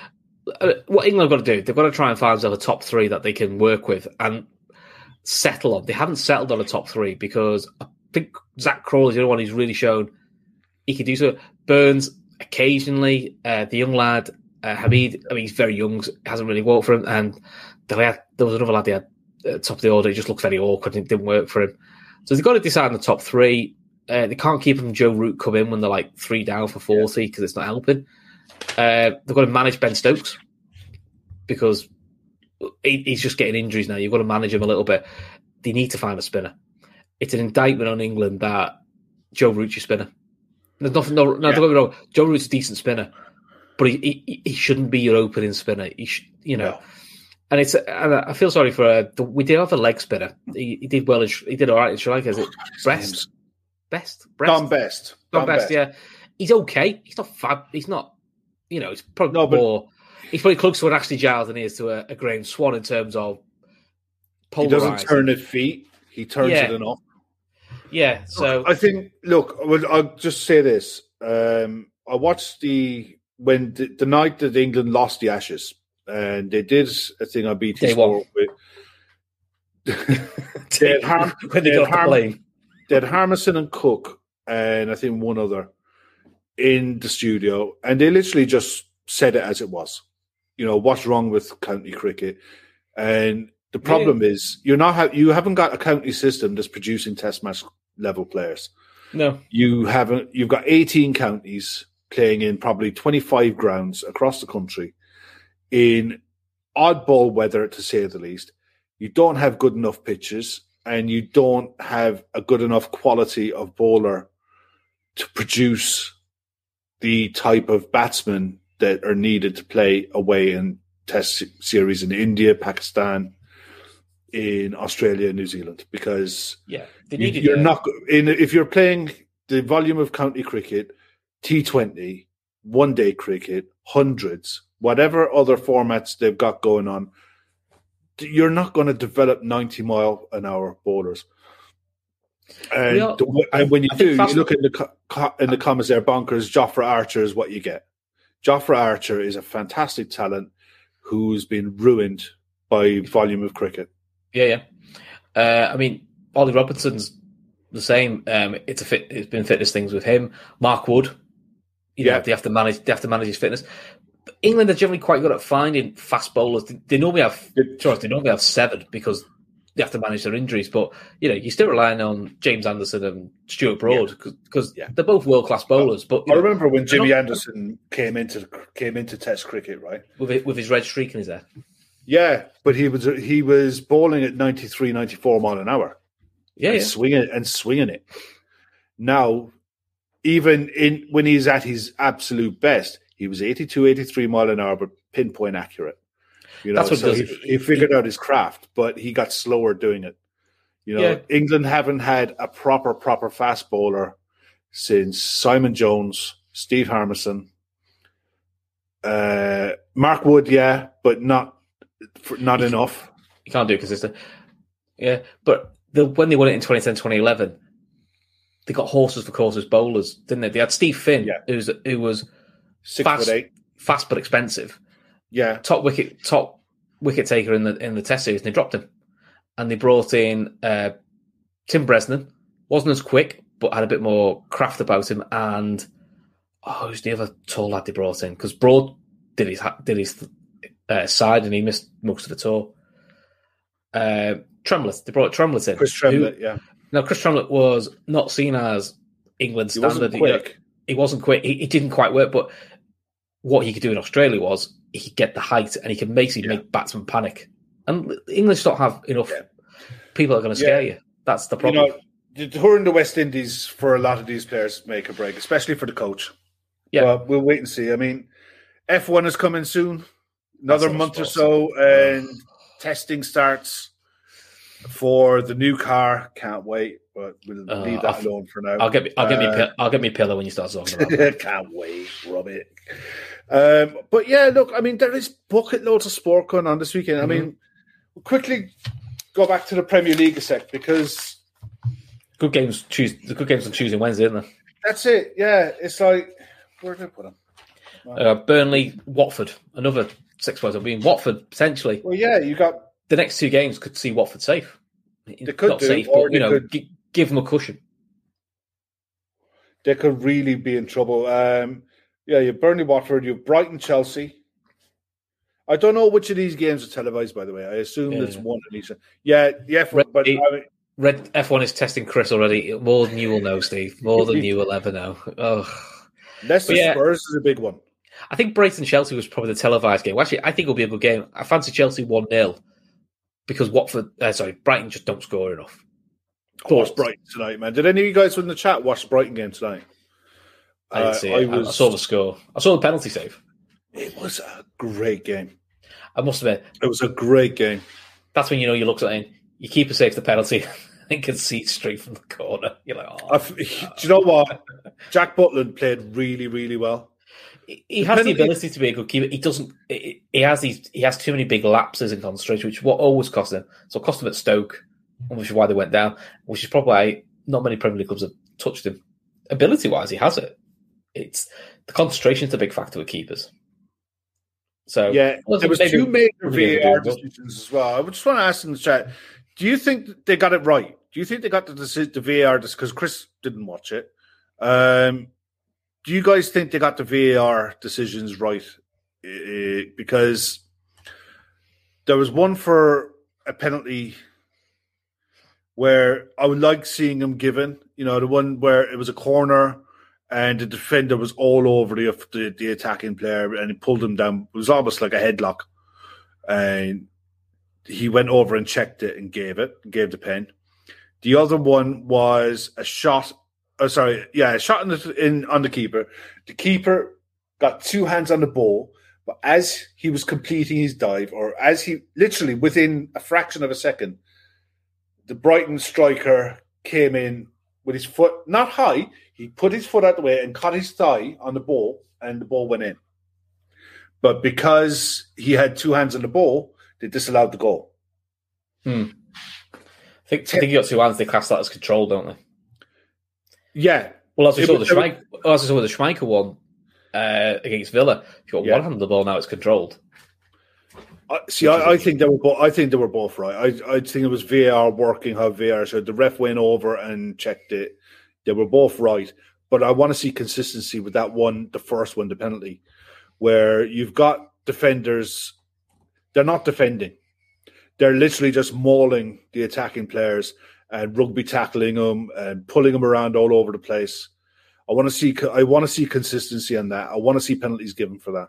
And if if we suffer for it, then so be it. It just means you're not defending properly, you know. But I want to see more goals in football and more goals from set pieces. And a lot of the reason why we're not getting it is defenders are just mauling attacking players or blocking them off or whatever way you want to put it.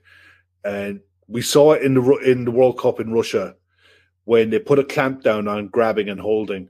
It stopped by about the second or third game. It stopped, and you saw a lot more goals from set pieces. Because if you win a corner, it's supposed to be to your advantage. Now, Mm. with us, especially, it feels like you win a corner, it's like, for fuck's sake. That's what We'll we never score from this. That's because keep hitting the first man. Um, but the other thing is, and they'll never admit this, it's how it's portrayed in the media as well. If that's given, they always go, "Oh, come on, you give that, you're going to give 15 of them every game." Eh, You know, Yeah. even though it's the rule of the game, they get lambasted for it. Or if a player is headlocked and goes down, oh, he's gone down too easy. Just got to be stronger there. Yeah. Barry's but- right, by the way. Skrtel would have given away a pen every game. He would have, Oh. Barry, but I tell you what, he'd have been sold a lot quicker because So, he, he stop couldn't it. defend set pieces for Toffee. But you'd also stop it a lot quicker because if do. you're giving a, if you're giving a set piece away, if you're giving a penalty away every time, people they soon stop it. David Lynn's asking a question for me: What sport do you prefer, F1 or golf? F1. Just See. Golf See? doesn't do it for me. See. That that shows how low I see it. That's how low I find it. So. have you been Uh, watching much of the AFCON, mate? Uh, I've been watching bits of the highlights because uh, the, when the games are on, I'm in work. Um, the thing that annoys me with it is the highlights are three minute highlight packages on Sky Sports on Sky Sports YouTube channel. I was expecting it. This is not, you know, it's a big tournament. This, you know, when we had the Copa America, there was a highlights package. You know, if it's the Euro, Yeah. there's like a half hour highlight show which just shows you key incidents and you know, as a bit of a chat about. You t- you're telling me with all the rights they've got to the BBC and Sky, they can't do a half hour package, which to because people, a lot of people are going to miss the games because they're during when people are work. working day, yeah. So having a highlights package, say at 9, 11 o'clock, well, even it's 11 o'clock at night, you'll watch it. I mean, there's not too, a a few there's not too many goals, so you probably can show it all through. You probably can. But you can still talk about the players, you know, you can talk about Yeah. who's the ones to look out for, who's disappointed. I mean, apart from Cameroon, I think Cameroon's the only side to score more than two in a game. Yeah. Aboubakar is top scorer so far with four. And at Yeah. the start of the tournament, he was 11 to 2 to be top scorer for the tournament. Must have been though. Not apart from Cameroon, who obviously won two from two. Is anyone really st- Senegal or look? I mean, they, str- They struggle tonight. So they've got they're up, they're second in their group now in goal difference, aren't they? Yeah. Egypt were Egypt were disappointing against Nigeria. Nigeria played well, but Egypt. I thought Nigeria were the better side. I I fancied paper- Nigeria to beat them anyway. I think on paper you would expect Egypt to win. but On the day, No- no, Nigeria the no, better I- side. I think you. T- I think Egypt are a pure one man side. Salah is far and away heads head and shoulders above everything else. When you've got the likes, there's there's a centre back that plays for him, and he's our main centre back. He was at West Brom. Is it I know you Hegazi? Yeah, yeah. Hegazi, but I can't remember his name now. But he's a, he's playing now in the Saudi league, Mm. and they're bog standard. Keith's shout at the start of the tournament is looking good. You know, Morocco. Always keeps. Yeah, Keith, Yeah. Keith went for Morocco because they're very, very defensively sound, and I was they're born- decent. I- I- They've got some was born- decent players. I was born. I went for Senegal. I thought I fancied Senegal, but you know what? Well, I've watched them. They ain't great, no, they haven't been. No, you know. So- but Well, in fairness, think- throughout the tournament, there's no one is setting the world alight there. You know. I always think of these tournaments though. Uh, any sort of international tournament, the knockouts is when the fun happens. Uh, but I mean, I think Egypt obviously have lost their first game. I think people get excited. Oh, we might see some of our lads come on early. They won't be because as long as they finish third, they're in the knockout. Well, And Egypt, Guinea, and um, Senegal, none of them are finishing fourth in their groups. So no, you, you're not uh, seeing that. You're not seeing the lads still be in the Feb. Which you know that's it. They might be think back for by the Cardiff. time they, not. yeah, I think even by the time they come back, look, I don't expect them to come back and start straight away. I think I expect them to be fed back in. yeah, yeah, I think so. Um, I- no matter I mean, what situation that we're in, these they're playing a lot of games, yeah, a lot of high pressure games. But So, nice away. I mean, look, Cardiff have a good away record uh, in, the, in the championship. yeah, they do. yeah. They're shocking at home, but they're good away. Uh, but I would still expect a Liverpool, even without Salah, Mane, and Keita, Liverpool should be able to put a side up that should be beating Cardiff. And if you're not, that's that's a question of the ma- yeah. that's a question of the manager, that's a question of the players' attitudes. Big time. Uh, you, you don't need to talk about transfers and all that. They are physically better. They are better. It's all about mindset. Ahmed Hegazi, That's that that's that's who he is.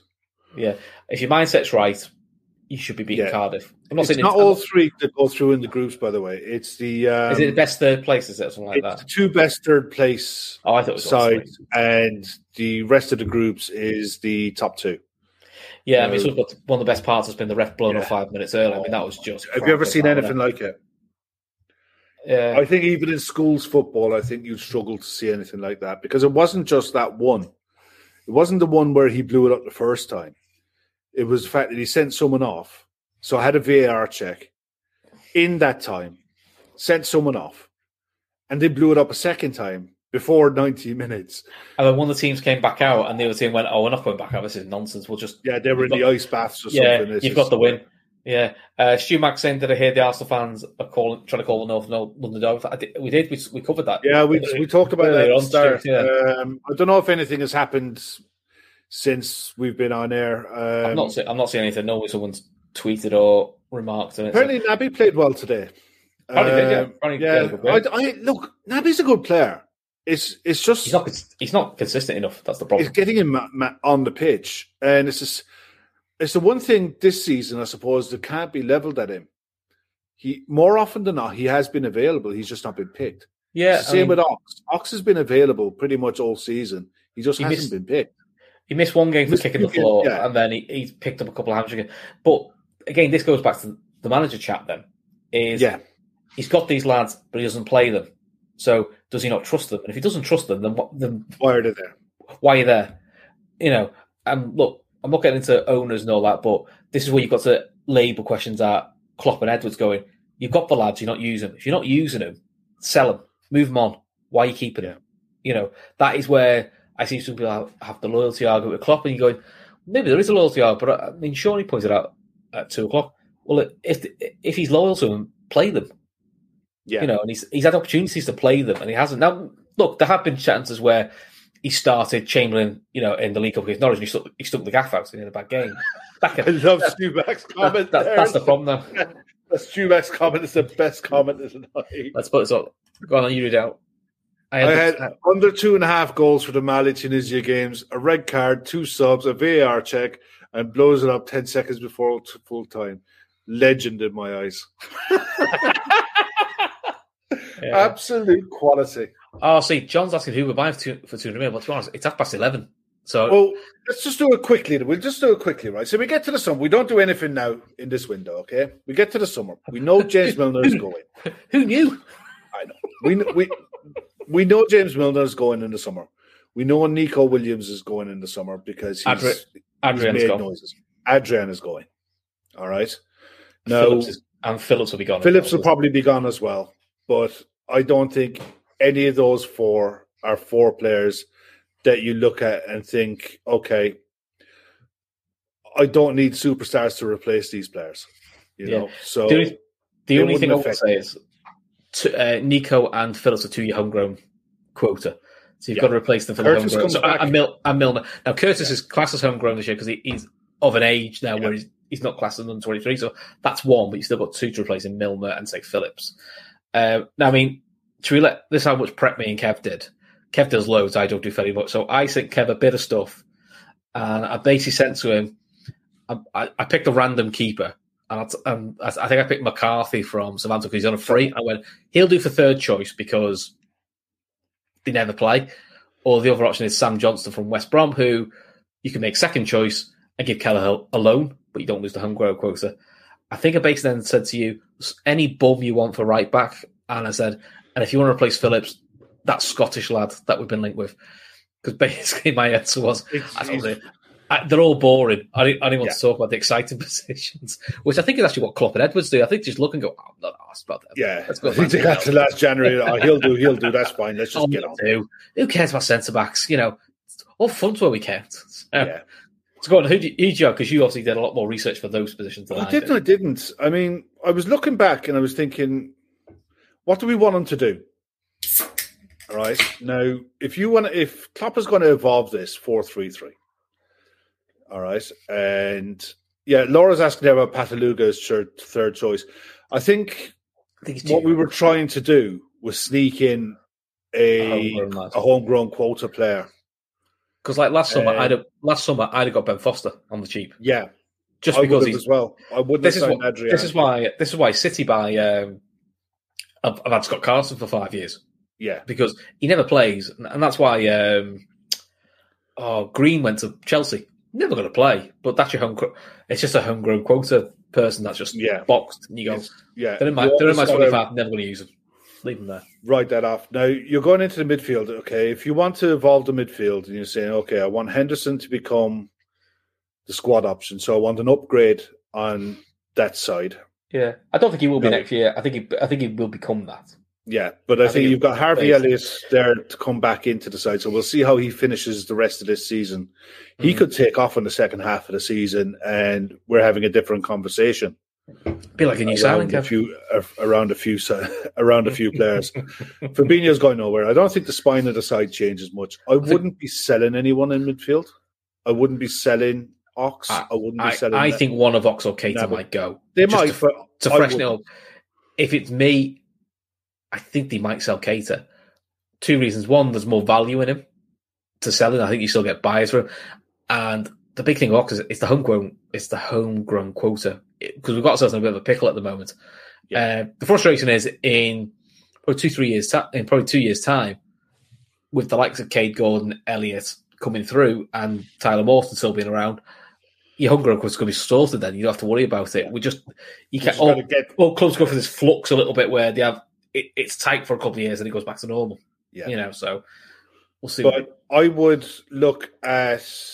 I like Bissouma. Look, I, I'm the same as everyone. I like Bissouma a lot. I'll let Bissouma. As, assuming that his off-field issues are tucked away and sorted and Yeah. never to be seen again, I would say you're going be to, all over him for 50 million. No problem. yeah, if you're going to buy two, say we're going to buy two centre mids. Yeah, I would buy, I would bring in two, but I wouldn't sell any of the ones that we have apart from Milner's going. So Hmm. I think that you would have. See, I think we're one midfielder short as it is, which would have been the one I would have got in to replace Shaqiri, I would have got a centre mid in this this win la, this last summer. So I'd be bringing in that one plus a Bissouma. So I'd be bringing in two centre mids in this window, and the other one, and you you all can crucify me later, would be a Renato Sanches type Oh player. no. I would like oh, Renato Sanches a lot. I would be going for him or Barella. Oh, Kev, what are you doing to me? I would be going for him or Barella. I like Barella because, but just- it's a gamble taken in Italian. We've just we've just spent we've just spent an hour talking about how unreliable our I know. midfielders fitness, and you pick the I guy who's, who's still- more injured than Naby. I would still take him because he's got 12 months. He's worth the gamble. He's worth the punt. I'd rather go for Chouameni. Go for a youngster. I, I would, but I w- if you were going to get Chouameni in, I wouldn't get Bissouma. Well, see, the reason I say both is both of them. the reason I say both is because Chouameni for me knows he's not going to play much. He's going to be blooded in for a couple of days, taken out for a couple of days because he's he's basically Fab's cover for cup games. Yeah, That's what he's there for. And then in two three years time, he the idea is he is a the Fab Fab two when Fab Yeah. moves on with age. Uh, whereas Bissouma, we start him now. And it doesn't matter where you're playing. You play him in the Fab six. You could play him or in the box to box. I think would suit him better because he's so dynamic. I think I just don't want. But I, no, I don't. I'm I so, don't I'm so scarred by injury problems playing. I know, so but I don't think he's that type of player who is incisive with his passing. And I think Renato Sanches and Barella are. I think those Yeah. type, those type of players are would be more like your attacking mid. I think Bissouma is your holding, your defensive cover. Chouameni is the same. He's very much uh, seated. I like Zakaria. I think some of the guys are chatting about him in the in the chat. He's one I wouldn't mind seeing done now, but I don't think you do him in the summer.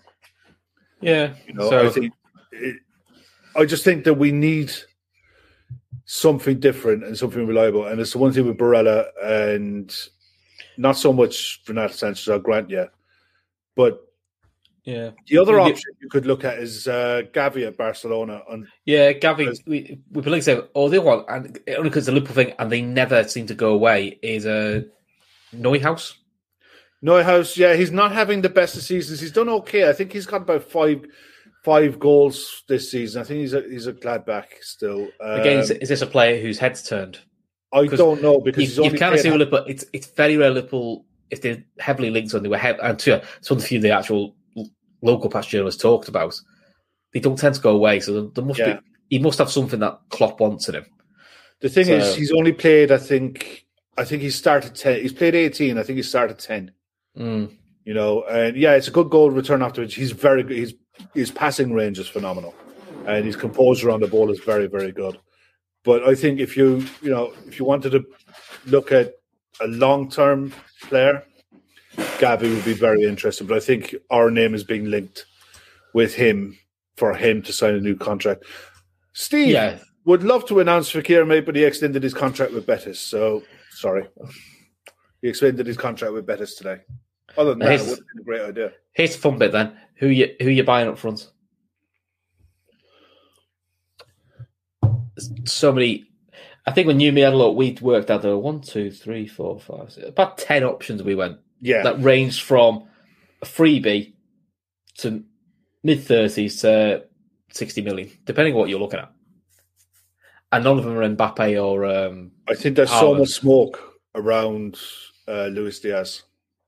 Yeah. It does feel Yeah. like that feels It, like it feels like that one could that one could actually do. You know, I think that's one I think that we could we could end up visiting for sure. yeah, which is exciting idea. Fabian. Ruiz is an interesting shout for midfield. Um, Yeah. he's a decent player, but I think he's not that type that we'd be looking at. Christopher Nkunku would be a very good option, a left field option. Najib is, is right. He's having an absolute baller of a season uh, for for Leipzig. Leipzig, he'd be the type of player that if you were going for him in the summer last year, he would have cost you between 18 and 22 million. No, Next summer, if he moves, you're talking 55, 60 Yeah. you know he's having that kind of a season that um, he just can't be ignored. He's he's one of the best players in Germany. You know he he's an absolute top top tier player, but at the same time, this is really his first proper breakout season. You know, he was he was a good player. Pardon me, he was a good player, but this season he's really elevated. He's really kicked on. He gets goals from midfield. He gets great. He gets assists. He can play in the front three. He can play in midfield. Bowen is another one I like. He would be an ideal signing, but I see. I think I was said it, as, and I know Keith said it as well. He can play as number eight. would- I think Klopp would turn him into an eight. I could definitely see him evolving as the career as his career goes on. I think he drops further back into Hmm. that eight role. Uh, he would be a serious attacking threat. Okay, so who are you getting with Luis Diaz then? Um, if you're losing Divock Origi, I would be looking for a target man, or not a target man, but a, a physical presence of a number nine. So Vlahovic. I want I want to be in the conversation for him. Me too. Me too. I don't think we can do all of this business. Don't get me wrong. No, no, no. This we is, can thi- do everything. We're talking fantasy football. We've got 200 million Yeah. for a laugh. Let's just, who would you go for? Because the Haaland and Mbappe stuff, they're, they're done. They're going Real Madrid. Um, Yeah. People get annoyed saying, why are we not in the conversation? We don't know if we were, we weren't. I think a lot of these clubs will be in the conversation for all, for all of them. There's, there's too much smoke around them going to Real Madrid that it, it, it feels like they're done deals.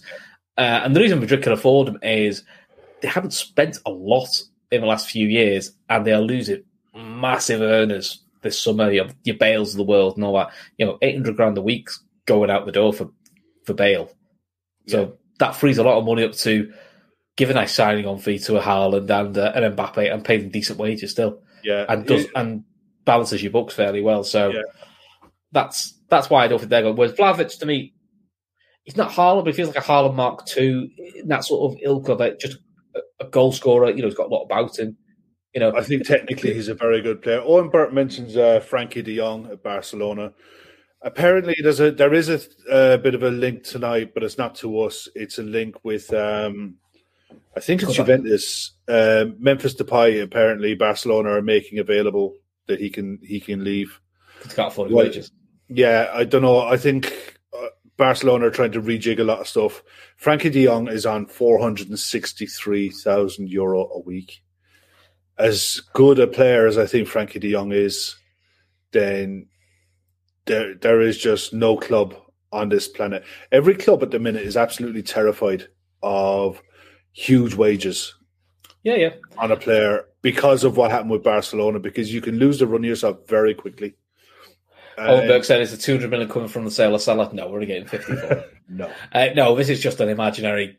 it's just a what if. Yeah, Just FSG just, what FSG just won the lottery. This is a scratch card and they won it. So this is what's in their scratch card fund. Um, I would go for Vlahovic. You, Luka Jovic in the chat. Um, I don't Yeah, know. Not for me. not, he lost his way at Real Madrid. Jonathan so- David would be an interesting shout. Jonathan David would be for me a very good. Oh, another thing as well. Uh, there was news tonight from Germany about um, Bayern Munich left back Oh yeah, Uh, uh, Alphonso Davies. Alphonso Davies. Yeah, he's um, have having to sit out a bit of football at the minute because of a suspected uh, heart issue. Heart issue, yeah. Which Yeah, is, uh, and also in the. Af- yeah at the Afcon, Aubameyang with a similar thing. yeah, yeah. it's, not, Um, it's becoming more of a thing now, isn't it? We, we yeah, I'm not going to go into. I wouldn't go into the speculations and what is. There's no point. no, no, no, a- not that. It's just, um, Yeah, but this there's a also rabbit hole te- te- testing and medicine gets better. Ever- so I think these things get spotted since, sooner. yeah, I think ever since the um, thing in the, at the Euros with Eriksen, clubs are a lot more alive to it now. And Yeah. they're they're they're looking for for things now where they may not have been looking for things before. And I think you know, we'll wait and see. I, I don't want to go down the rabbit hole. Another one would be very interesting to test the water with. All Who's right. Uh, Serge Gnabry. Mm, he's only his contract's due up not this summer, next summer, isn't it? It's twenty twenty three, I think, isn't it?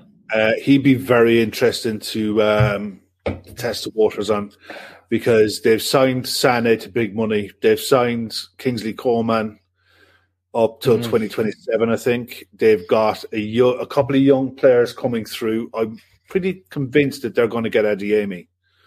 So Mm. I wonder if they'd be open to offers for uh, Serge Gnabry. Do you remember Tony Peel said? He, do you remember Tony Peel said he wasn't good enough for West West Brom? Remember? Yeah. Remember those Yeah. days?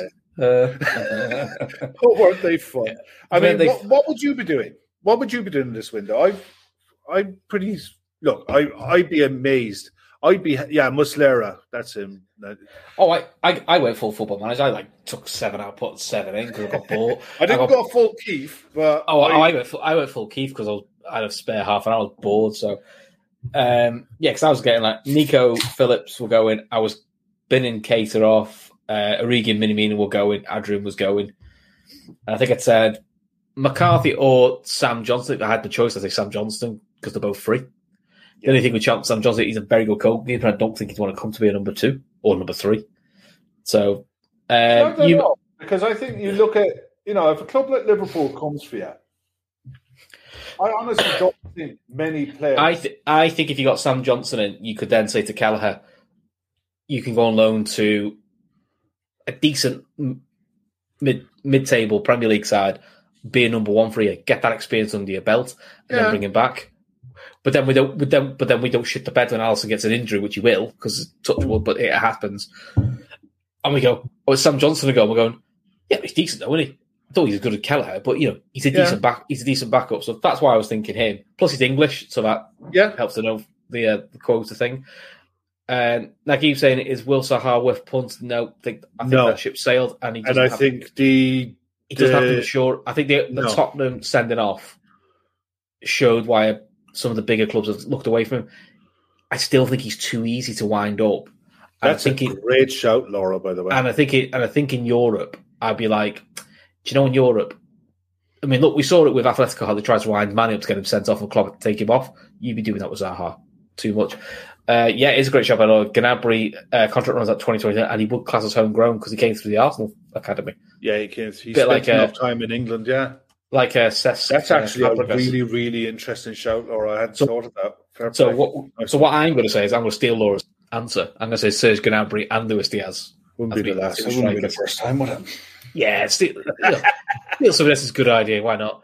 Uh, midfield wise, I said Bissouma and I'd done Chouameni, but I ummed and ahed between Chouameni and Ward Prowse. Chouameni, I thought because it's you, you're future plan for Fabinho, but Ward Prowse, you're replacing Milner now because he can cover lots of midfield positions, and in an emergency, he could also cover fullback, which he has done for Southampton. Yeah, And with his crossing ability and the way we play as fullbacks, he's basically playing right mid anyway, so it, it doesn't really matter.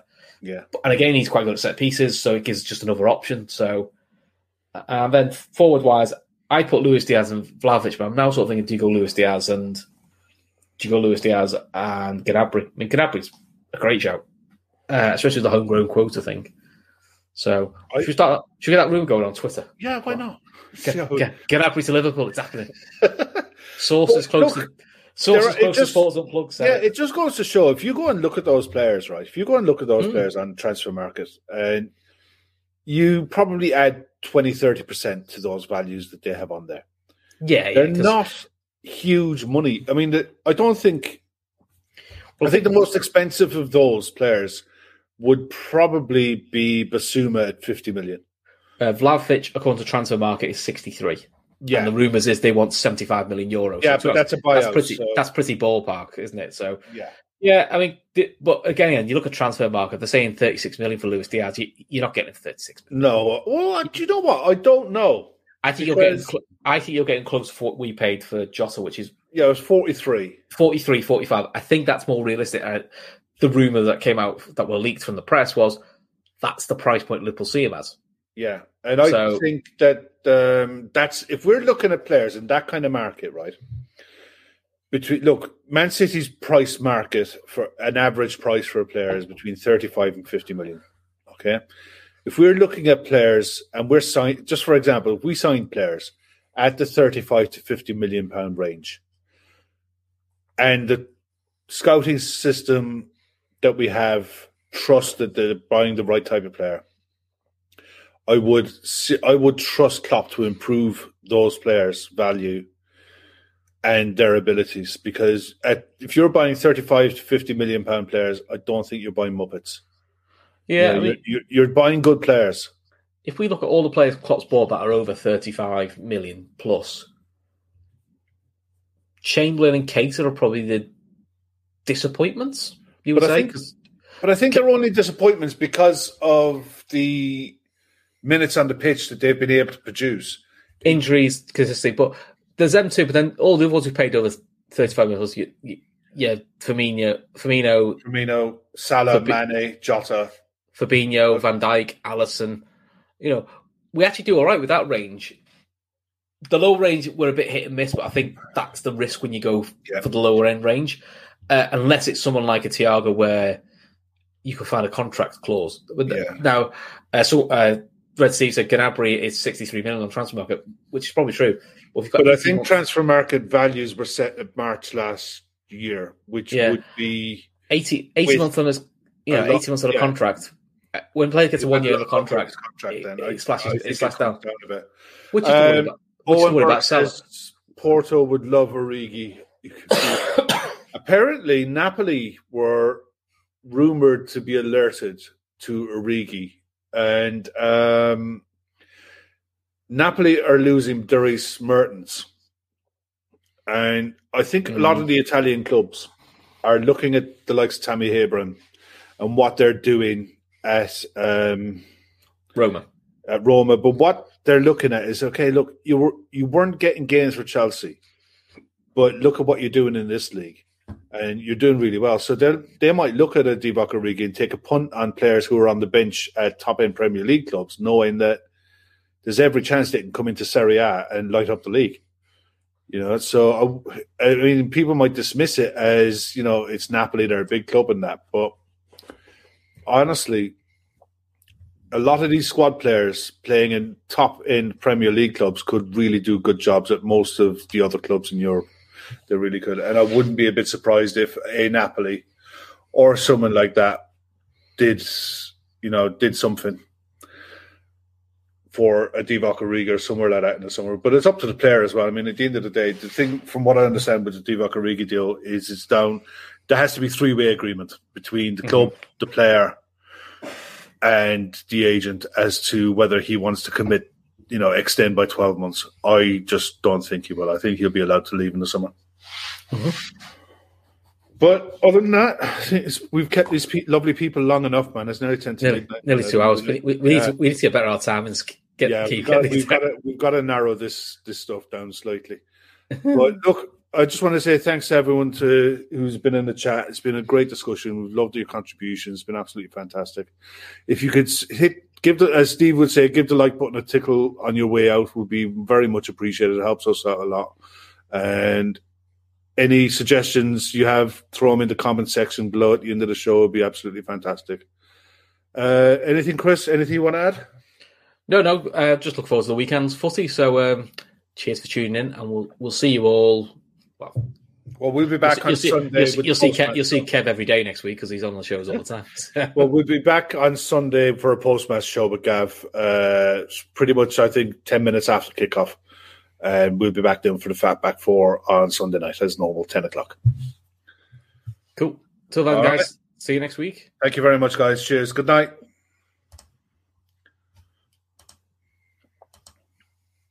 Sports Social Podcast Network. Tax day is coming. Oh, no. But if you sign up for Robinhood Gold's IRA with a 3% match, you can get up to $195 for the 2023 tax year. Oh, yeah. Sign up at Robinhood.com slash boost by tax day to get the biggest contribution match on the market. Subscription fees apply. Investing involves risk. 3% match requires gold for one year from first match. Must keep IRA for five years. Robinhood Financial LLC member SIPC.